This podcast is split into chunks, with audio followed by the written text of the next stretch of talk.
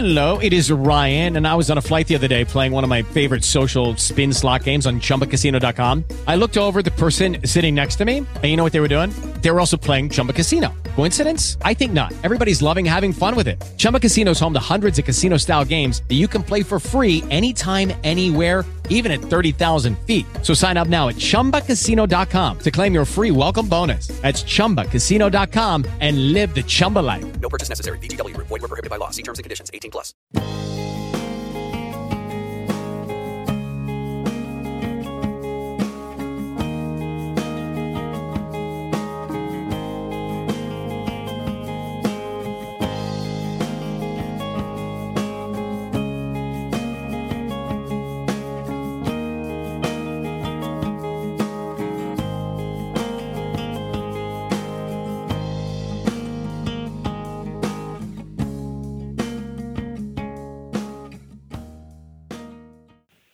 We're back to the Neil Haley Show in the Total Celebrity segment, and I am so excited to have this guest on the line.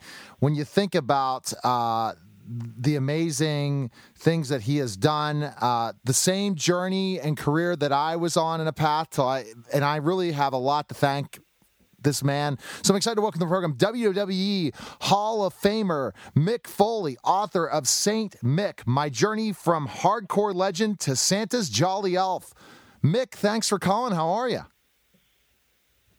Well, I appreciate it. It's nice to talk to you again after such a long time. Absolutely. And this is the quick story. I want to thank Mick Foley. He's the one that got me to where I am today as an entertainer and everything because he introduced me to Bert Prentice. He told me, hey, you know, you're working the indie circuit.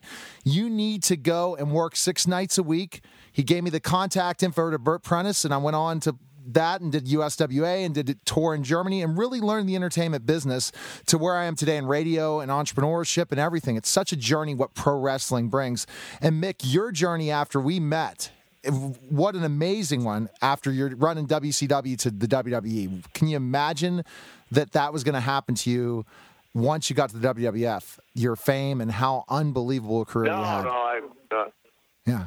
I think I uh, Right. exceeded everyone's expectations, in, including my own. And uh, yeah, I did. I, I did enjoy working for Bert. I mean, uh, you know, there's a great thirty for thirty um, um, uh, documentary about Ric Flair where they talk about uh, all of his, you know, one-hour matches. I never actually went an hour, but I did go 58 minutes in a small town in Arkansas. I was. Uh, I personally took it as an insult that only 25 people showed up, and uh, and I wanted every one of them to go home and tell their friends what they missed out on. And so I went 58 minutes with the Colorado Kid in front of 25 people. Oh my gosh! At the Jonesboro Sport um, Auditorium, I remember completely you telling that story, and then I I, re- I had a run with the Colorado Kid as well. Uh, yeah, and I watched that match. It was an unbelievable match, Mick, and uh, that's that's the kind of stuff that you like. You talk about with Ric Flair and where you start to where you come, and then with the WWF run, what an amazing run, Mick, for sure.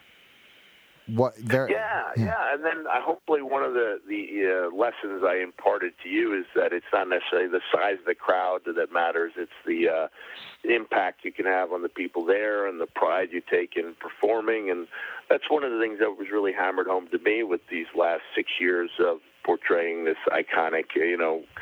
Uh, uh, figure of Santa Claus is that you have this chance to you know, really make an impact on families' lives, especially uh, for kids, you know, who are, you know, going through a tough time. You know, you walk into a like a, Yeah. a sterile, miserable hospital room, and you try to make it come alive and try to make it magical for the for the few minutes you're in there.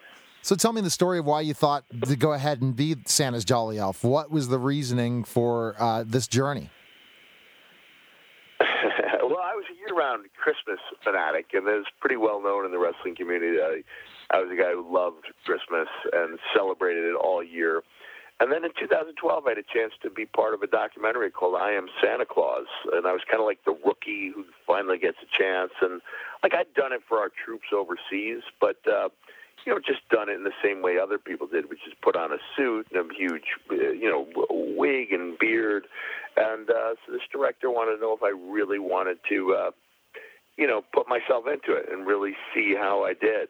uh, you know, being the guy and not just a guy, you know, you know, pretending to be the guy. And you know, there's a difference when you're performing, when you're Yes. really feeling a role as opposed to just playing around. And uh, I found when I did it that uh, I, a lot of the same emotions that made me love performing in the ring came alive, and uh, there was very little chance of ending up in an emergency room because of these actions. And so it, uh, it quickly became something I look forward to all year round. Wow, and and that's just an amazing thing. And so you loved it, and you loved playing it, and said, "Let's continue this in this in this process." So tell me the book, why the book Saint Mick, and then to tell the story and to tell about yourself in this this journey.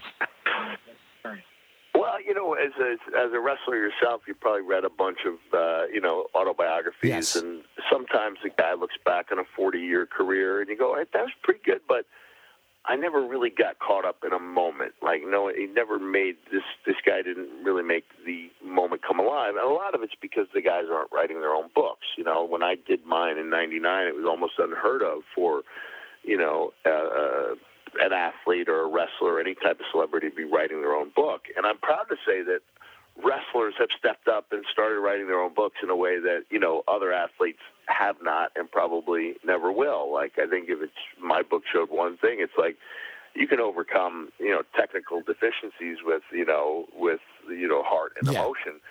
Um, and, and so I had this like five year journey, and I knew that it was I knew there was a good story arc to it, and I knew that I could tell stories and catch, get people caught up in certain moments that I couldn't if I was looking back at 20 years in the red suit. And so I was like, you know, if I don't write this story now, I don't think I will.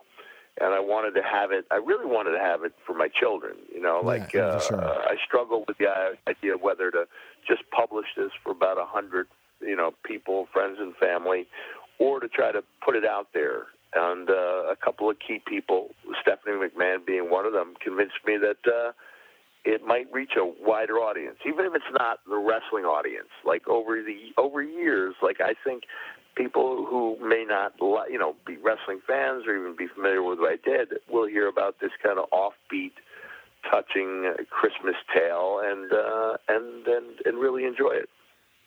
Yeah, absolutely enjoy it for sure, and uh, and and talk about it. So tell us a little bit about. So you're telling this, what miracles, I guess, or not miracles, but amazing experiences you have been as Santa's uh, as Santa, like touching people's lives. Tell us some things. One one of the Yeah, favorite stories. Uh, you know, uh, there's this little boy I met uh, last year uh, at the cancer center on Long Island, and uh, he was so weary and exhausted that I thought, ah, I just wish I could be doing a better job in there. And I th- thought to myself, I don't even think he's going to remember this meeting. But then I looked at his mom, and she had tears just running down her face. The idea that somebody was trying their best to make her son a little happier meant a lot to her. So I asked her if they might like a Christmas Eve visit.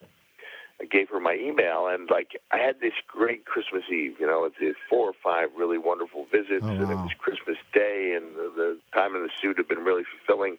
But I hadn't heard from that family, and so I called the hospital and I said the little boy had just been released late Christmas Eve, and uh, I asked, so I said, would you mind getting in touch with the family? And the family got back said they would love a visit, but didn't want to bother me, you know, uh, on Christmas, night, you know, Christmas Day. And I said, well, please tell them there's no place I would rather be.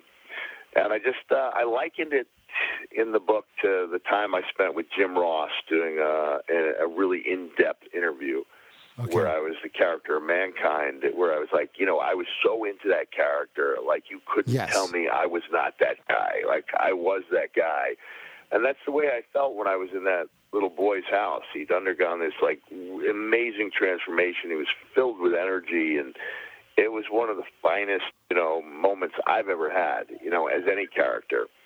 And uh, I just I walked away from that visit, and I was just so thankful that I'd had that opportunity. And so uh, I feel really blessed to uh, you know I've been given the chance to wear the red suit and uh, you know to make a difference in uh, in uh, in some lives. All right, so everyone can pick up Saint Mick, My Journey from Hardcore Legend to Santa's Jolly Elf. It's out now, but also for our Pittsburgh listeners, even though we're nationally syndicated, internationally syndicated, you're going to be at Mr. Small's Theater in Pittsburgh on June 28th uh, uh, uh, to do a Q&A. So that's going to be exciting, right? Was no, no. It's not a Q&A. It's the 20 Years of Hell tour. This is. Uh, I'm going to bring that infamous evening alive. And uh, the great thing about Pittsburgh is it will be 20 years to the day. So it'll be June 28th, uh, 2018, and I'm going to, uh, you know, create that uh, show around that one match and try to make it come alive. And uh, you know, you try to say every show is a special show, but obviously this is the one I'm looking forward to the most. And if people want to be part of it, uh, they can go to my website realmickfoley.com and with a push of a button be part of the action.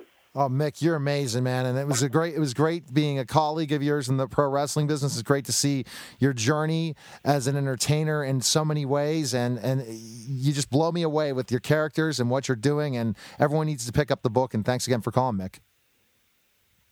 Hey, thanks for having me on. Take care, man. See ya. Thanks. Okay. Bye. Okay. You're listening to Neil Haley Show, and we'll be back in. We're back to the Neil Haley Show in the Total Celebrity segment. I'm excited to welcome the program celebrity Rob Schneider of Netflix Real Bob. Rob, thanks for calling. Tell me your, what you think your favorite character you've played your whole career. Can you tell me that character? What do you think that character is? Oh no, I know. Fifty First Dates was pretty funny. Playing that Hawaiian guy was pretty darn good. I really like Deuce Bigalow. Um, the movie Big Stan, where I you know play a guy who goes to prison that uh, Kevin Hart and uh, remade called um, without giving me credit, um, Get Hard. But uh, I think Big Stan's better. Uh, but anyway, uh, that those are I like those. But I like the TV show I'm doing right now, Real Rob. Um, it's uh, I think it's where the future of um, of comedy is. It's like you know, right. It's how real is it, and you know, how close to it is it, and for the audience to kind of try to have to figure that out. And it's fun, you know, and it's um, uh, it's on the streaming services is the future of uh, entertainment, and we're on the premier streaming service in the world, the premier entertainment platform in the world, Netflix. Exactly. So we got 190 countries all watching, you know, able to watch the show at the same time. It's incredible. Well, Rob, I completely agree with you. That's the future. Netflix, streaming services, and you're on the best. And now people can see your talent all the time on Netflix, where, you know, and new people will be introduced to how unbelievable of a comedian you are. And so tell Well, us about well, thank Will you. I mean, for it- sure. Yeah. Well, well, to me, it's like you know, all I ever wanted to do is get a chance to do something funny, and the net, you know, by the if you're working with the, you know, the networks, it's just so hard to just if it's in any way, shape, or form, if it resembles at all what you intended it to be like or look like, it's a miracle, and we just, you know, simply don't have those same problems um, with uh, censorship and stuff on uh, on the streaming service. I mean. Netflix just uh, is the most creative, best place to be in the world, I think, and uh, I feel very lucky to be there. All right, so tell us about Real Rob and what uh, about the show and what to expect for people that have not watched it yet. Well, you know, it's just it's stuff that's happened to us or me mostly, and um, you know, there's, there's a lot going on in this uh, second season. I mean, um, basically, my wife starts getting more work than me, and starts becoming the breadwinner in, in, in the and that the conflict that that happens that that has, and uh, you know, certain stuff ways I try to think of about how I can make money. One of them is to uh, to use the most expensive coffee in the world is this thing called uh, Kopi Luwak, and it's like uh, coffee that my friend of mine came back from Indonesia. He said this this coffee is eight hundred dollars a pound, and I go, well, how the hell is that possible? And he said, well, it comes out of a cat's rear end, you know, literally, and it comes out of a cat's anus. And I said, well, how could that be good? And he says, well, it is, you know. So anyway, so I go out and get a cat and I feed it nothing but coffee beans, and it has like you know at the end of the episode I think it has a stroke or something, but uh, it's um you know it's uh, it's really funny and I think it's uh, people's favorite seems to be their favorite episode. So and and then um, yeah.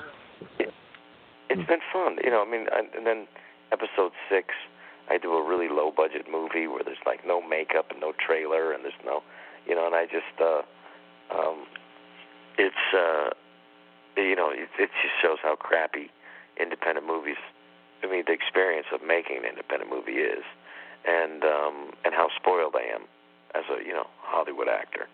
It's stuff like that that I hope people laugh at. I we laughed at. You know, I hope I'm not working in a bubble where people can't relate to it. But um, been. Uh, I think people have a good time watching it. It's meant for people, for husbands and wives. Real Rob on Netflix is meant for husbands and wives. Put the kids to bed. Turn this thing on. You guys laugh, and it's a show just for you guys. and that's great. And so, and that's the, the creativity of what you wanted to create, Rob. So tell us, you know, in that process, you love the fact that you can be the creative mind in this. Like you said, when you work for other people, they're coming up with the characters, they're writing the different things. Now you're putting your baby into this, and I think that's what you really enjoy about this. Well, yeah. I mean, I I just like having you know stuff that makes me laugh, and like when I work with Adam Sandler, it's just stuff that makes us laugh is what we put out there, and especially you know on Adam's movies, it's what excites him and makes him laugh the most. And so you know, this is the this is by far the most uh, liberating experience I've had in show business. And then you know, uh, I think years from now, then I'll be able to we'll be able to my wife and I, who also is on the show with me be able to, to show our kids and go, hey, look what mommy and daddy made, and we're really proud of it. Is, do you love working on the set with your wife? Is that really a fun thing for you? Yeah, she's really talented and funny, and I knew she'd be great at it, and I had to talk her into doing it because she's she'd never acted before. But I said, ah, it's easy. Just you'll do it. You'll be great. And uh, so I'm just I'm happy for her, and I just really it's great to hear people, you know, when they discover that it's really my wife, they go, no way, you know. So that's been that's been a, a fun little side effect of uh, doing the show, is people realizing that really is my wife, and that a lot of these things really did happen to us, and um, it's fun to um, uh, for the audience. I mean, that's that's I think the future of uh, of of entertainment is going to be like you know stuff. It's like, did this really happen? Is this really true, or how true is it, or how much of it is? And that's the fun for the audience to kind of guess, and we try to keep things as real as possible. You know. Absolutely. We're talking to Rob Schneider of Netflix Real Rob. And uh, Rob, your relationship with Adam, learning from Adam, what do you think you've been able to gain from Adam Sam- Sandler that has helped you today, especially with the show? Well, you know, just to work hard and just he just never stops. He just keeps going. He's always a uh you know, he's the energizer bunny. He just won't won't stop and uh and he's kind enough to to uh drag his friends along to be part of his gigantic success. And uh, you know, he's just an incredible uh inspiration for uh, for all of us. Abs- absolutely, Rob. Where is the best place we can find information on you, learn more about Netflix Real Rob, and is there a place where we can go and check you out social media wise and stuff like that and connect with you? Yeah, there's robschneider.com. There's uh, um, the, my Twitter account and Rob Schneider, and then um, a real Rob, and just you know go watch the show on Netflix. Oh, we're definitely going to watch the show on Netflix for sure, Rob, and uh, check it out for sure and connect with you. And best of luck with this show and the rest of your career. Appreciate you coming on the show and love to have you back. Talk about it another time. So thanks for taking the time. All right, thanks, Neil. Good luck with everything. All right, take care. Thank you. you too. Bye bye.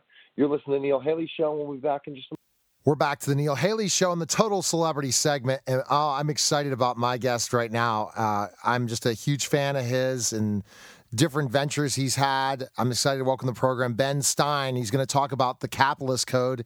It can save your life and make you very rich. Ben, thanks for calling. How are you? It's my pleasure to be here. How are you? I'm doing fantastic, Ben. So, kind of looking at the direction, when did you become a capitalist? Were you a capitalist your whole life, Ben? Or did you yes. transition? Well, I, I was. Well, bear in mind, my father was quite a famous economist. He was an extremely conservative economist. He was a free market economist, and he knew that the key to success and happiness in life was capital. Not not the only key. I mean, spiritual and emotional keys are, are very important as well. But that capital, owning capital, was the difference between happiness and sadness in many situations. And I should say this traces back to that to the Great Depression. So much of American life goes back to the Great Depression. My my grandfather had been unemployed for a large part of the Great Depression, and it caused considerable privation in my fa- father's family. So he wanted to always make sure we had capital, so that if there was another, if there were another Great Depression, we would have capital. And so I learned from an early age that owning capital uh, separates the sheep from the goats. Interesting. And so, if you're not a capitalist, you don't really believe in storing up the barns with tons of stuff, then, and, and have and. Well, if you're not a capitalist, I would say if you're not a capitalist, you're a fool. But uh, you're uh, if you're not a capitalist, uh, then you're a laborer. And uh, unless you, I mean, you, you either have capital you've acquired yourself, or you have capital that you have inherited. And in in either case, you are the master in the world. And it doesn't matter whether it's Russia or Communist China or any other country. Uh, the people who have the capital, by and large, make the rules. It's funny, when I was a child, there used to be some boy in my class, long, long, long, long, long ago, yeah. would say the golden rule, he who has the gold makes the, makes the rules. And that's not really true. But what is true is that he who has the gold has a much more comfortable life, has much more security than people who don't make the gold. And usually the route to making the gold is to start your own business, start your own fishing goods store, or start your own dry goods right, store, exactly. or, or start your own construction company or your own house repair company. But most of us are not really qualified to do that. Most of us are just born to be workers, worker bees, and uh, but we can become capitalists and become the equivalent of owning a business if we just buy stock. I mean, the stock system is a miraculous, incredible system, a miracle uh, of God's invention for us ordinary citizens to allow us to uh, own uh, a business. I mean, if you and I buy uh, a couple of thousand dollars each month or a month of uh, uh, or every couple of months of uh, stock in the Standard & Poor's Industrial Index 500 Index Fund, we are at the end of a few years essentially owning a business and that business is a microscopic share of all the businesses in the U.S.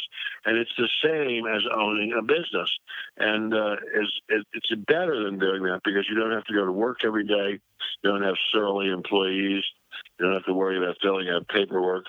Uh, it's an incredible world if you own a, a fairly large amount of stock, and if you start out young, you can own quite a lot of stock uh, by the time you're middle age and, and late middle age. So you you followed this route then, Ben, yourself. I'm sorry. You followed this route, doing this. Were you? Well, I mean, I've done. I I, I have other forms of capital. I've, I have a quite a fair a fair amount of real estate too. But uh, to tell you the truth, I made a mistake. I bought too much real estate. I should have bought more stock. But I I have enough stock that should allow, unless something very unexpected happens to uh, take care of me and my wife and my granddaughter for the rest of their lives. I, I hope. I mean, I'm not sure, but I think I do.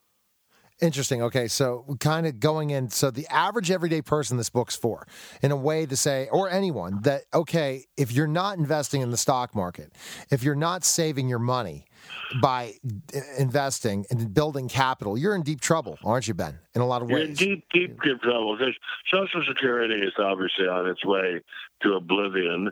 Uh, the anyway, Social Security doesn't pay very much. I mean, I give you an example. I've been a high earning person all my life. I'm now 73. I think my Social Security payment is something like three thousand dollars a month. My wife's been a high earning person most of her life. I think her Social Security payment is something like eighteen hundred a month. So it's a joke. Uh, but uh, we have savings, and uh, the savings are not going to be taken away I hope, if Social Security is, re- is reduced. Although, of course, if the Democrats come into office, they will try to take away our savings whatever way they can. But uh, we are trying very, very hard to become a family that is self-sufficient through our own contributions, self-supporting through our own contributions, and our contributions have to be, first of all, to ourselves. Charity begins at home, and although we give an insane amount to charity, we uh, we'd like to uh, think that if we have our own business, the business will take care of us. Only our business is a microscopic share of all American business. Our business is a microscopic share of the entire American business landscape. Wow. So so interesting to hear all this, Ben. And for myself, it's very interesting when I sit down with people when I'm investing myself, and they say you should be you saving know, more money. you know, let, me, let, me, let me interrupt you here, my dear friend, and tell you you don't need to sit down and figure out how to invest. You're not going to beat the index. You really must just stay with the index, which is to say the S&P 500 index. And the, the transaction fees are almost nil. And he, Warren Buffett was very, very kind, as, so very kind as to read my book and to say, you're not, if you follow Ben's advice, you're going to beat even the most highly paid investment managers and investment advisors. And and he's totally right. And that's not something I discovered. It was discovered by uh, other great, much, much, much, much smarter people than I am long ago. Okay, so people need to pick up the book to follow that advice. You can give us a little piece of that advice for sure. If you're not investing right now, we're dead. You're dead, and I am investing. Well, I wouldn't say you're dead, but, but- do it. Don't. do- I wouldn't say you're dead. I wouldn't say you're dead, but say do it soon. I mean, if you're if you're not investing right now, you're making a mistake, and you should start doing it soon. Interesting, interesting. And laying out those that process and sitting down, you're saying that there's, it's not brain surgery. It's not you. no, it's not brain surgery at all. It's not even remotely brain surgery. Interesting, interesting, Ben. So, a recommendation for our listeners right now, if they're investing, what do they need to look at to see if they're doing the right thing, especially what's going to be Uh, take some. Uh, make sure you save as much as you can, and take whatever you save and put the majority of it, not all of it, but the majority of it, into the S and P index fund. Now, bear in mind, I would predict if I, I'm not a, I'm not a fortune teller, but I would predict the next move for the stock market is down. right. It's been up so much it can't keep going up at this rate. But let's assume that it's let's assume that it'll go down for a while and then it'll come back up again higher than ever. Uh, at some point, the stock, the compounding of earn- of the growth of the stock, the fact that you probably will not pay much capital gains on the stock if you don't sell it, which you should definitely not do, uh, then you're going to soon be uh, in uh, a very nice position. Interesting. So, staying the course, Ben, as uh, everyone. Stay the course. Buy the index. Don't try to pick stocks. Don't try to.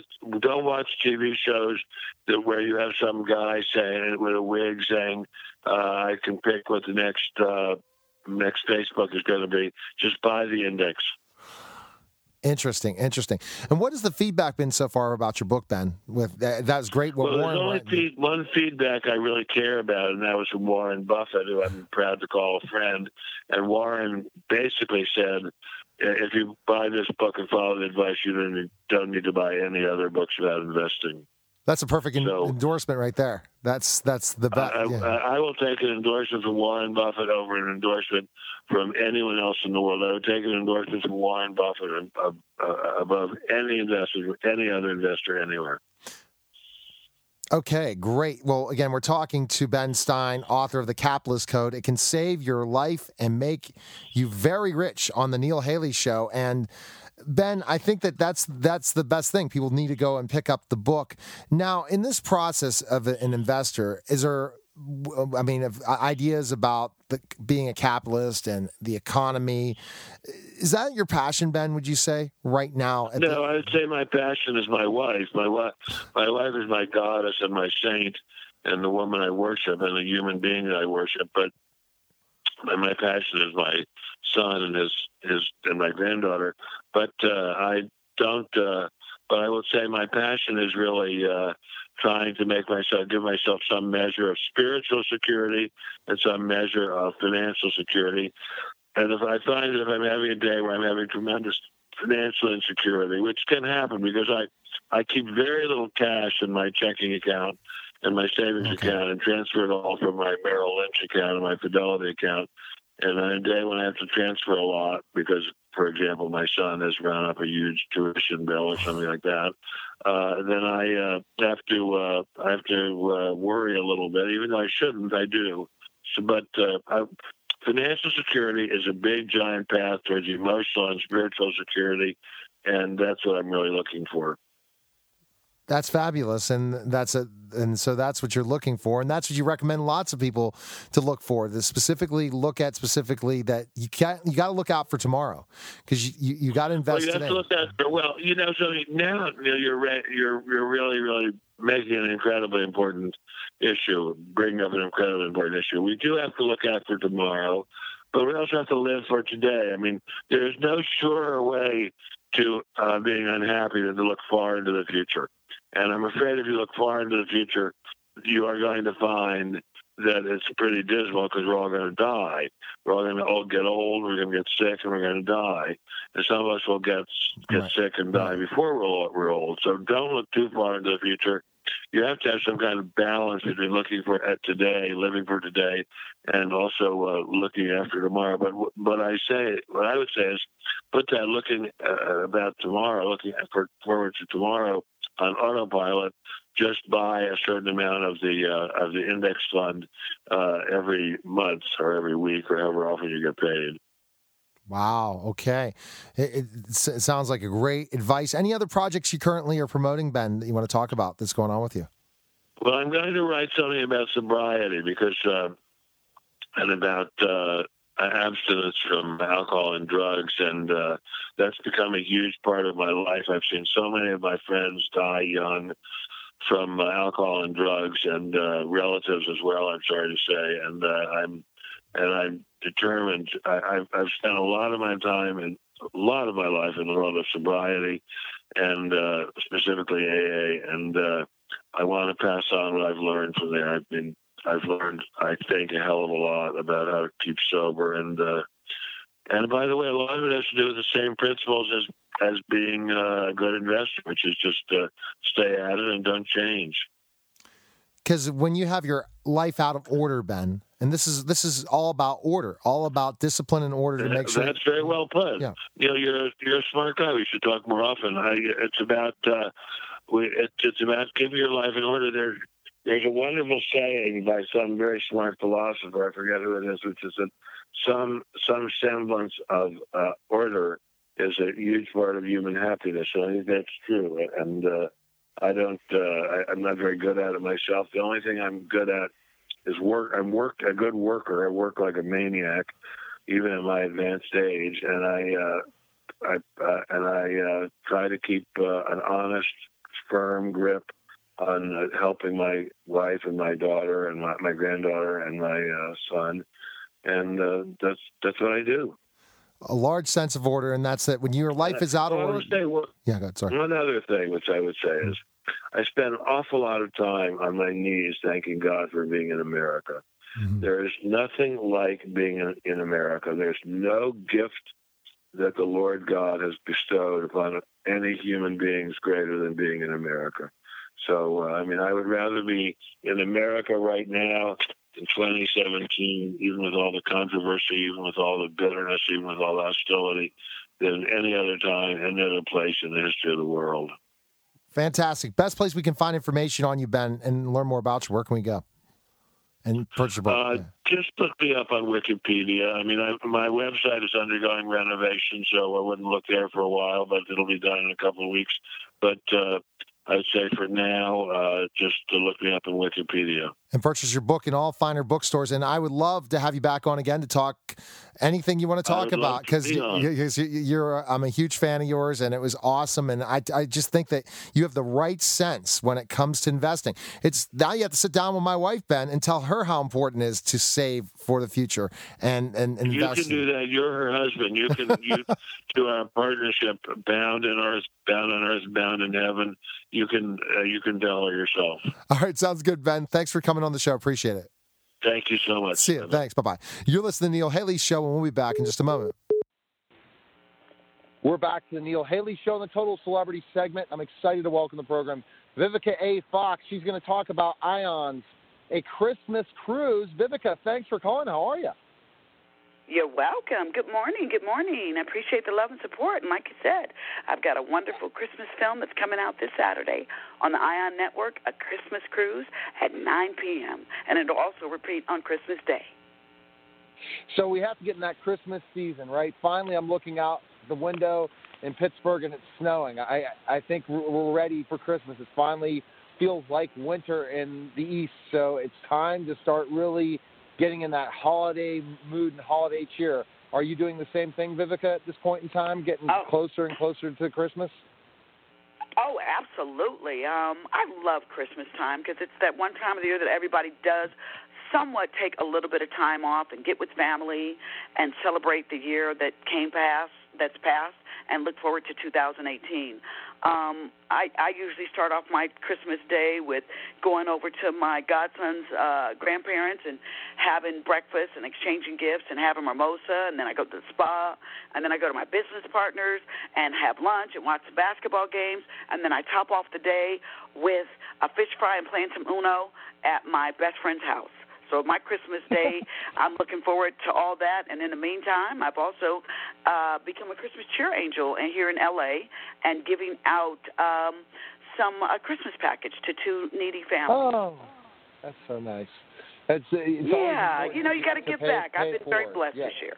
Yeah, for sure.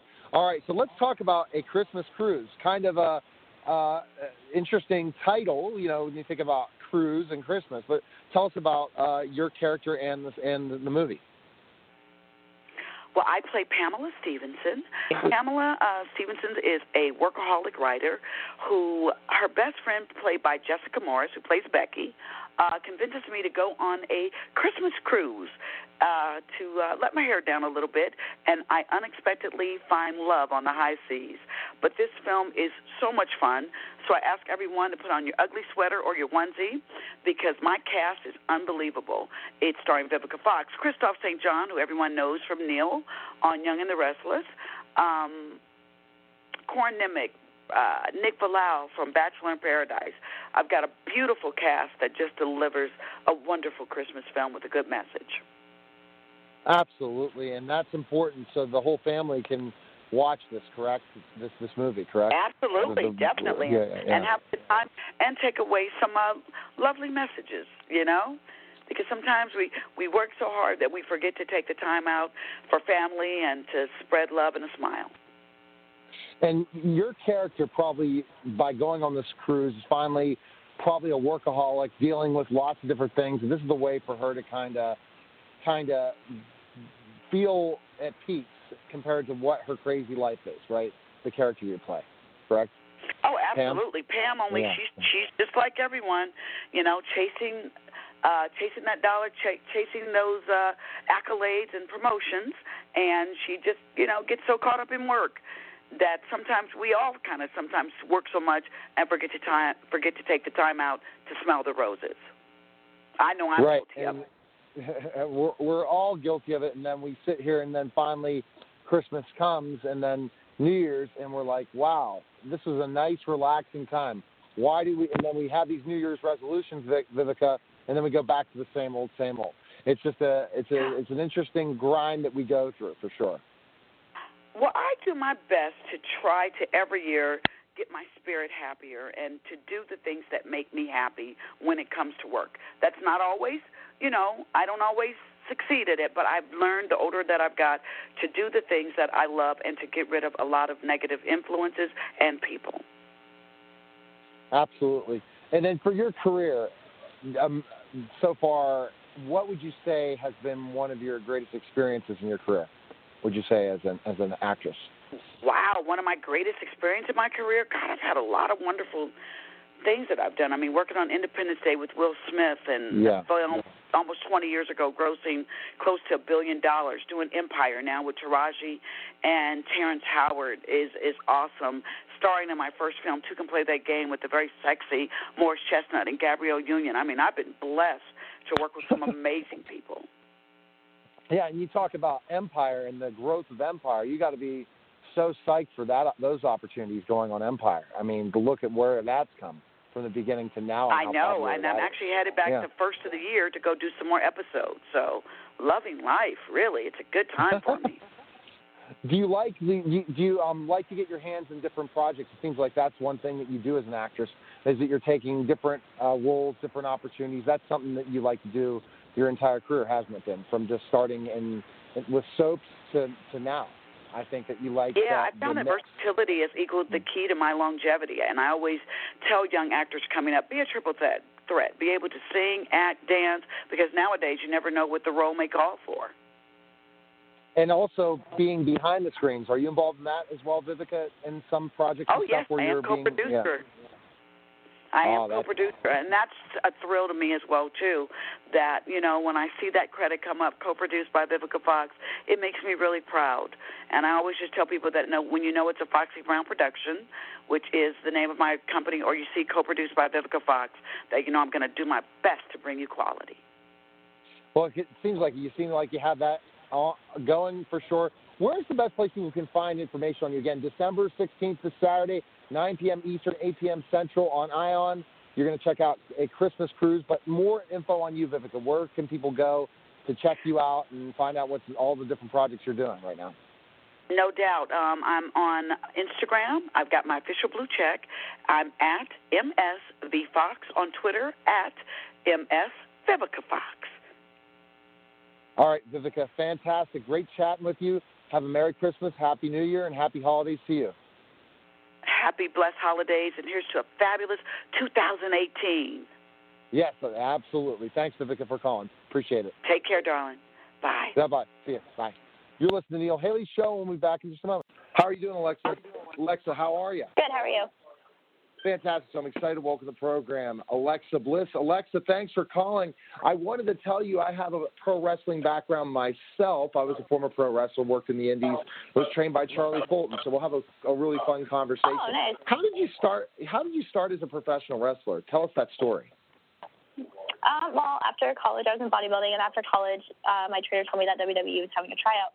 And so I went online and sent in a video. Didn't think anything would come of it. Uh, got a tryout, tried out, and had been wrestling now for the past four and a half years. Wow. And what do you think the experience was the first time you went into the ring and was training? Like taking bumps, running the ropes, those stories that we all have when we first got in the ring. That tell tell our Oh, listeners I how gonna crazy and it, yeah.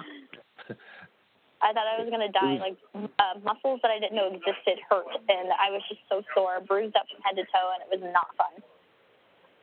No, not at all for sure. And then and then after that process, your first match and performing, it's there's no rush like it being on the, in the ring performing, isn't it? It's just it's the most amazing Oh, thing I, I think for sure.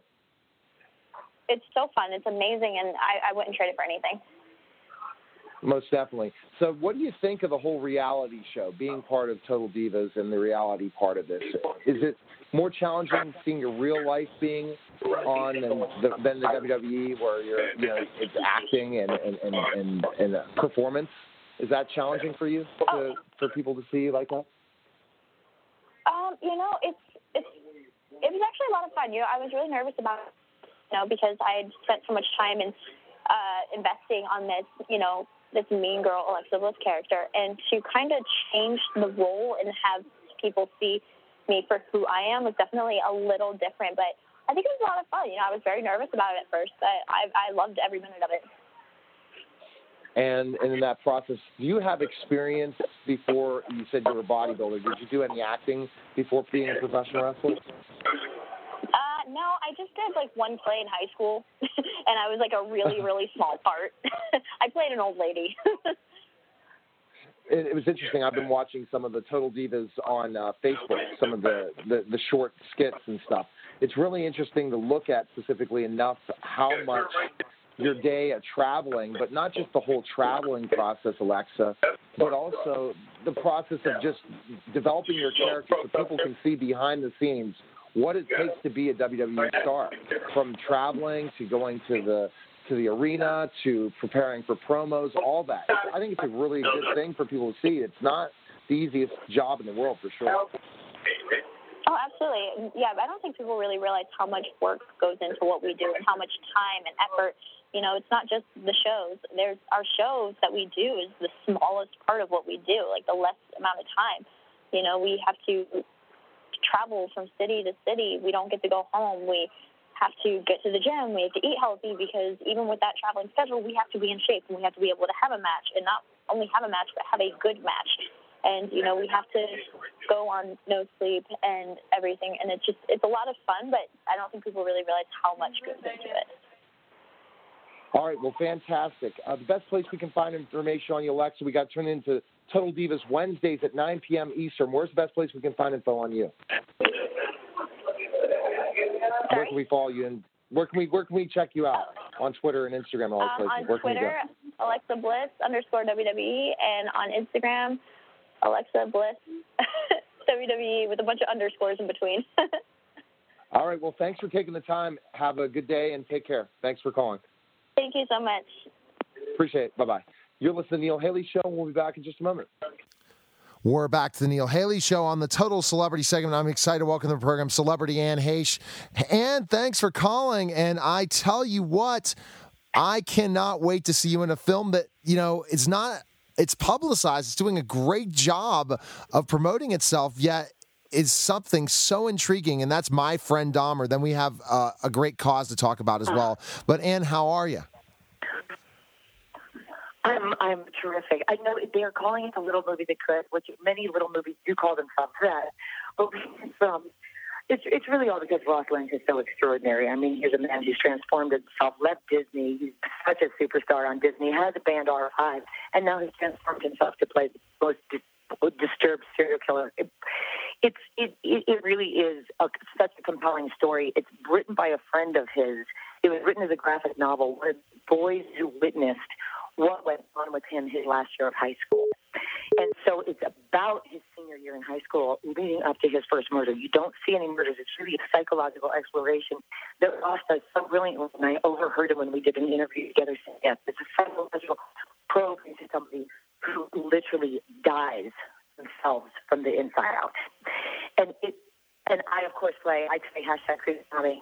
I play as Mother Joyce, who I mean, you said you you would interview Marc Meyers, the director, when he and I first met. I said, you don't serial killer just by yourself. It doesn't mean that we're placing blame on everybody, but I can guarantee you that boy was ignored, and oh, whoever Oh, yeah. that mother is deserves to be seen too, and and what the responsibility is that she takes, and that's also something that we got to take on in this film. What it looks like, the facade of a woman who thinks everything, she she puts out everything. Of course, I work close to this because this is my mother. Puts out everything that's perfect, and and behind closed doors is a who ignores her children and denies any responsibility for having. And that to me is the biggest sin a mother can have. So playing it is, first of all, so painful. Ross not came so. I'm like, oh, please, please, please let me play, mother, who can actually love you because it was so disturbing to have to be so awful to this incredible kid. Um, but it, really is a movie worth seeing, and I'm glad that everybody is able to see what gifted, gifted, gifted actor he is. By the way, this Sunday, I'm going to be auctioning him off to play tennis to the highest bidder at my new fundraiser, Palisades for Puerto Rico in Newport Beach. And we're going to auction off the stars. We're going to serve champagne. We're going to have Wild Bell DJing while we serve. People are going to be Ross Lynch, Noah Mills, Sofia Pernas, Jason Ellis, James Wow. Tupper, Demetrius, uh, Demetrius Grosse, and we're going to go to the highest bidder. Who will be, be served all along with the community. I'm going community to community. It's been an extraordinary thing to see how much people want to help Puerto Rico. There's an opportunity to come to a party and raise money that we can help them rebuild. And, and that's great, Anne. And so, what made you really want to get involved in this cause with Puerto Rico? Tell us a little about the story, why, the reasoning. It was the simplest, and of course, I, I, I mean, I support Imagine LA. I support. I'm on the board of directors of um, four different foundations. Um, but when I saw, I literally, it was this simple. I was doing a media tour. I happened to be in Home alone in New York, getting ready to go into the Today Show the next morning. So you have to get up like four o'clock in the morning. And I was luxuriating in the thought that I could watch CNN by myself. My kids were my husband wasn't around. And I lied down on the bed, like, great, I'm going to watch CNN. And Hurricane Maria hit. I'm watching. I'm dev- I'm watching the devastation, and the reporter says that our president will not be going for five days. And I leapt out of bed. And I just, I was like, really? You can't go help Americans for five days. You got something better to do? like, it made me so mad, and I called. I, I do a I do a radio show with Jason Ellis, who I'm also watching off on today, by the way. So I called Sirius, I called Don, but Sirius, and I said, "What do I do? How do I do this? Will you let me uh, help us stop with the fundraising?" He said, "Just call CrowdRise. Go to CrowdRise. You can do it today." By Friday morning at 9 a.m., I had had a CrowdRise campaign already set up, which everybody can go and see.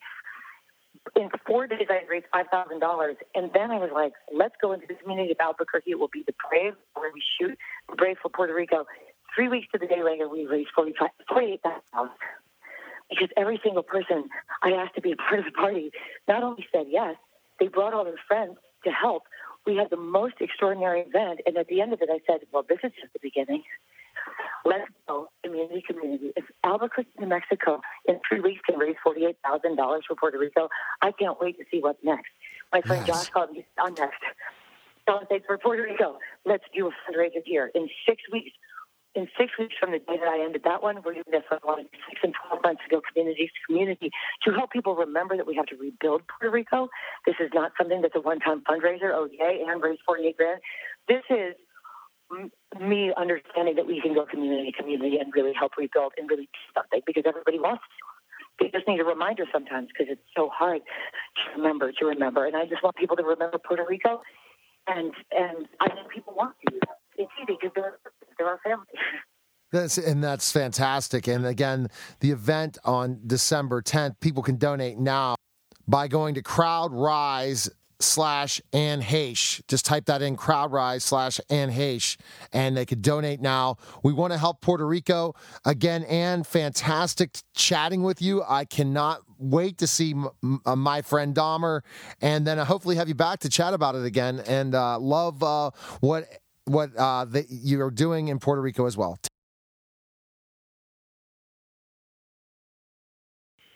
We're back to the Neil Haley Show on the Total Celebrity segment. I'm excited to welcome the program astronaut Scott Kelly, author of Endurance: A Year in Space, A Lifetime of Discovery. Scott, thanks for calling, and how are you? I'm doing good. How are you guys? Fantastic, Scott. And tell us specifically why you wrote the book. I mean, especially, I know you're a very busy person. So to be able to write a book as thick as this, it must have taken some time to, to talk about that year, you know, and put it down on paper. Well, yeah. So I was. Uh, well, one of the reasons I was really busy the last, you know, year and a half, almost two years, was because I was writing a book, which is not an easy thing to do. Actually, a lot harder than I thought it would be. But um, yeah, I felt like you know my story being on the space station for a year, and then even more specifically, my story growing up about being this kid that could never do his homework, never pay attention, poor student, goes to college, not doing well, discovers Tom Wolfe's book, The Right Stuff, and it inspired me to be able to do more. And I felt like if I could just fix the issue I had with paying attention and being able to study, you know, maybe I could be a test pilot or an astronaut like the guys in, in Tom's book. And then, you know, fast forward 18 years later, and I flew in space for the first time, almost to the day that I read that book 18 years prior. Wow. And so you had to kind of get your act together. And how did you make those changes? Because listeners are out there and viewers are out there saying to themselves, you know, I don't get this. You know, I'm I school's hard for me. I don't know if I can do this, or I I, I just don't think I can tackle this. So I just don't want to try. I don't want to try. Scott, how can you inspire people to say, I did this. I just made that change, and you made that turn. Tell tell us about that turning point and how others can turn too. Well, a couple of thoughts on that. One one is for me, it was possible for me to pay attention and do my homework. Like I think if I was in school today, I'd be the kid with ADHD. Um, and it took me the inspiration of a book that showed me that there was, you know, other opportunities out there, and people that did them that were relatable to me. Um, you know, I felt like I had a lot in common with the early astronauts, for the fact that I couldn't do my homework. And it wasn't easy to fix that problem, but, you know, it was a process, and I did it on my own. And once I, you know, just through brute force method, figured out how to how to study and pay attention, I was able to, you know, step by step, slowly, methodically, lots of opportunities to fail, just kind of keep pressing ahead, and eventually, you know, you you can be successful. I think the other thing though is for people to be willing to take risk. I hear oftentimes people say, "Well, I'm not going to do that because I don't want to fail." You know, a lot of really successful people out there, the reason they are successful is they're willing to fail. I mean, otherwise, how will you ever know you can possibly achieve if you're not willing to take that risk?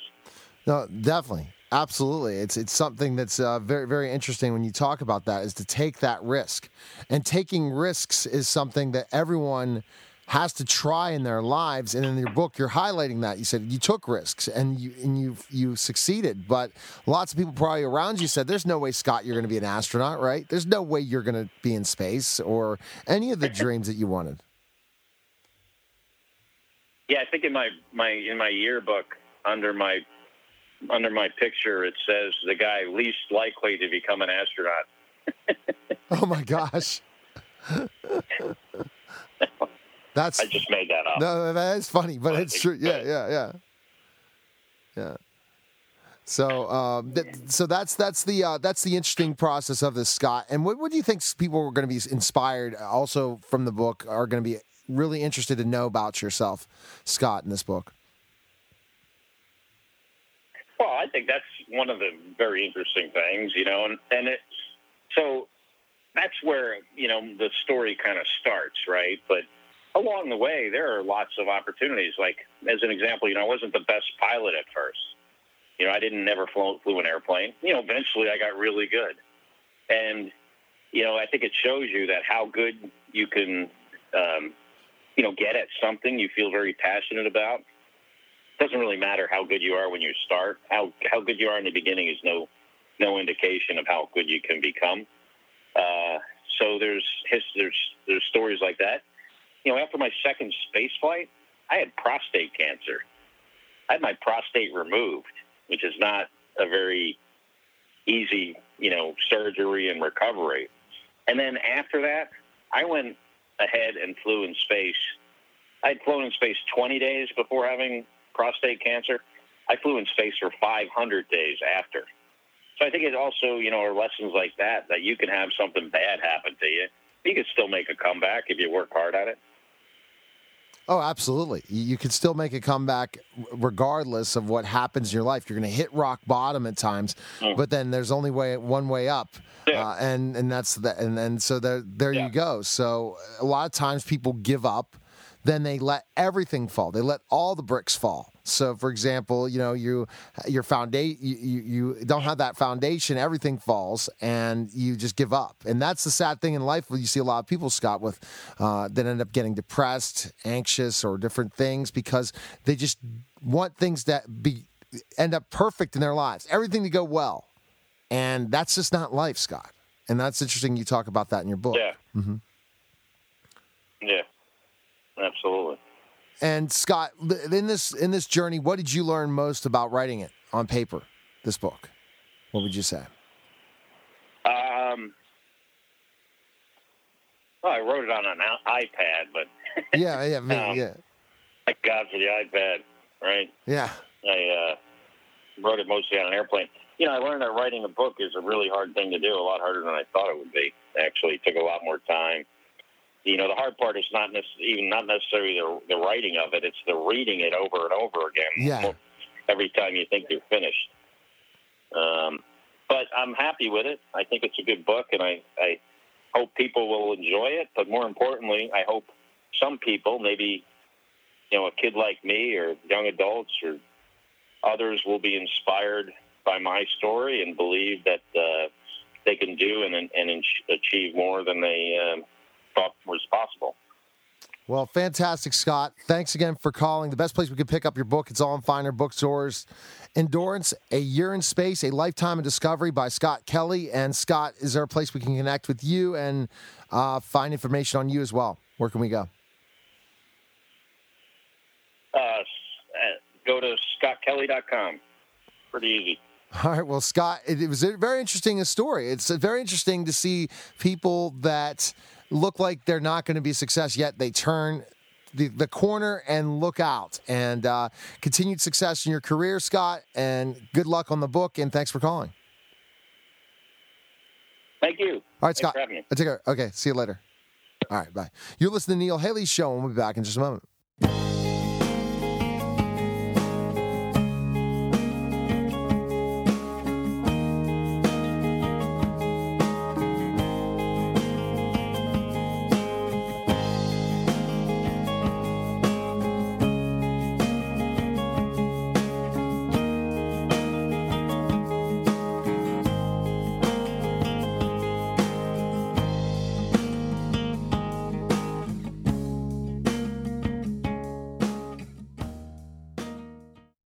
Hello, it is Ryan, and we could all use an extra bright spot in our day, couldn't we? Just to make up for things like sitting in traffic, doing the dishes, counting your steps, you know, all the mundane stuff. That is why I'm such a big fan of Chumba Casino. Chumba Casino has all your favorite social casino style games that you can play for free anytime, anywhere with daily bonuses. That should brighten your day a little. Actually, a lot. So sign up now at chumbacasino.com. That's chumbacasino.com. No purchase necessary. Group. Void were prohibited by law. See terms and conditions. 18 plus.